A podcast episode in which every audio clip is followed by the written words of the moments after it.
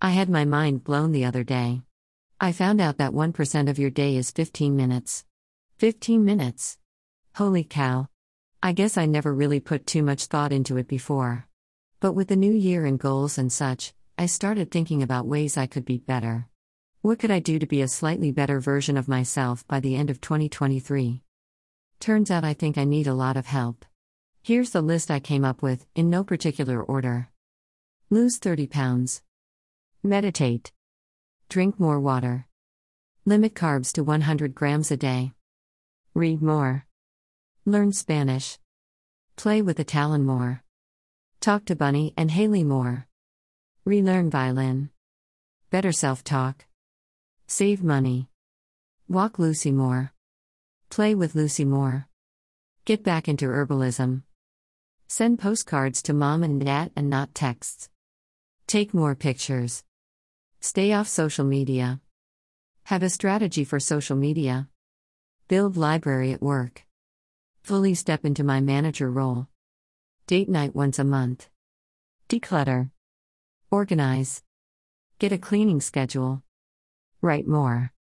Blog once a week. Edit books and republish them. You see where there's a lot. Like, I knew I was a mess, but wow. There is so much. And this is just what I can think of in two minutes.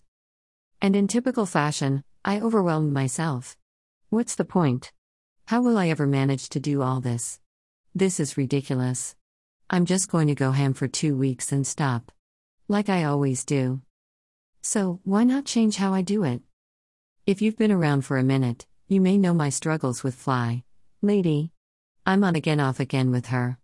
But the one thing that stuck is that OO can do anything in 15 minutes. Set a timer and go. I can do that. I have done that. I can keep doing that. Because I'm worth 15 minutes a day. So, for 15 minutes, I will set and practice my self talk in the morning while riding my bike.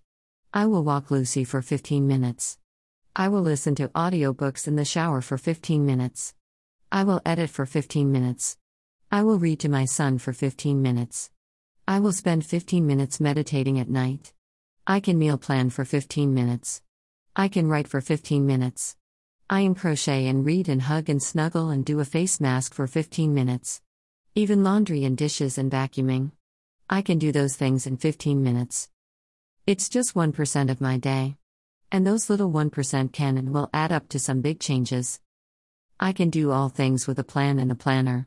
And alarms on my phone and dry erase boards, and Google Calendar. So, here's to the year of 15. What can you do with 1% of your day? Let me know.